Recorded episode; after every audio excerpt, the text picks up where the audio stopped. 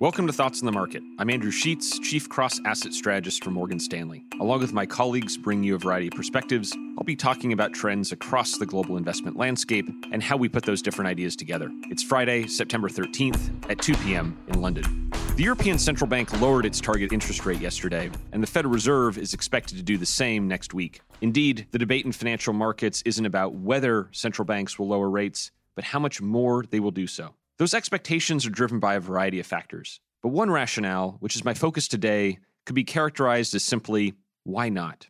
Lower interest rates reduce the costs to anybody who borrows, including homeowners, businesses, and governments, three pretty powerful constituencies. Quantitative easing, when central banks buy bonds directly in the market, has the same effect. The case against lower rates has historically been that too much cheap money would cause excessive speculation and price inflation. But on the latter, low rates so far seem relatively consequence free, with global inflation still low despite borrowing costs at multi generational lows.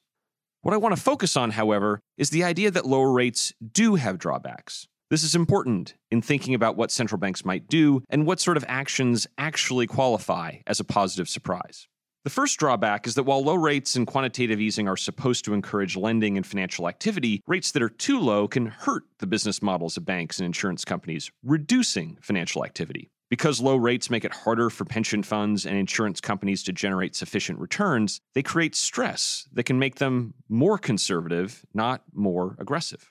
Second, low rates are intended to encourage more people to buy things. But this impact can be offset if people worry that central banks are taking action because the economy is getting worse. We've seen exactly this response in recent surveys of U.S. consumer confidence by the University of Michigan, where respondents cited recent Fed cuts as a concern. The more the Federal Reserve and the European Central Bank act, the greater the risk that the news coverage of these actions focuses on why such large steps are necessary. And third, interest rates that are too low mean that there's little penalty for making bad, wasteful investments. That can depress long run growth rather than raise it. We live in a time of historically extreme interest rates. We think those low interest rates have costs, not just benefits, and that those costs are one reason why we think both the Fed and the European Central Bank reduce rates less than markets currently expect over the next 12 months. Thanks for listening. Tune in every Monday, Wednesday, and Friday for more Thoughts on the Market. The preceding content is informational only and based on information available when created. It is not an offer or a solicitation, nor is it tax or legal advice. It does not consider your financial circumstances and objectives and may not be suitable for you.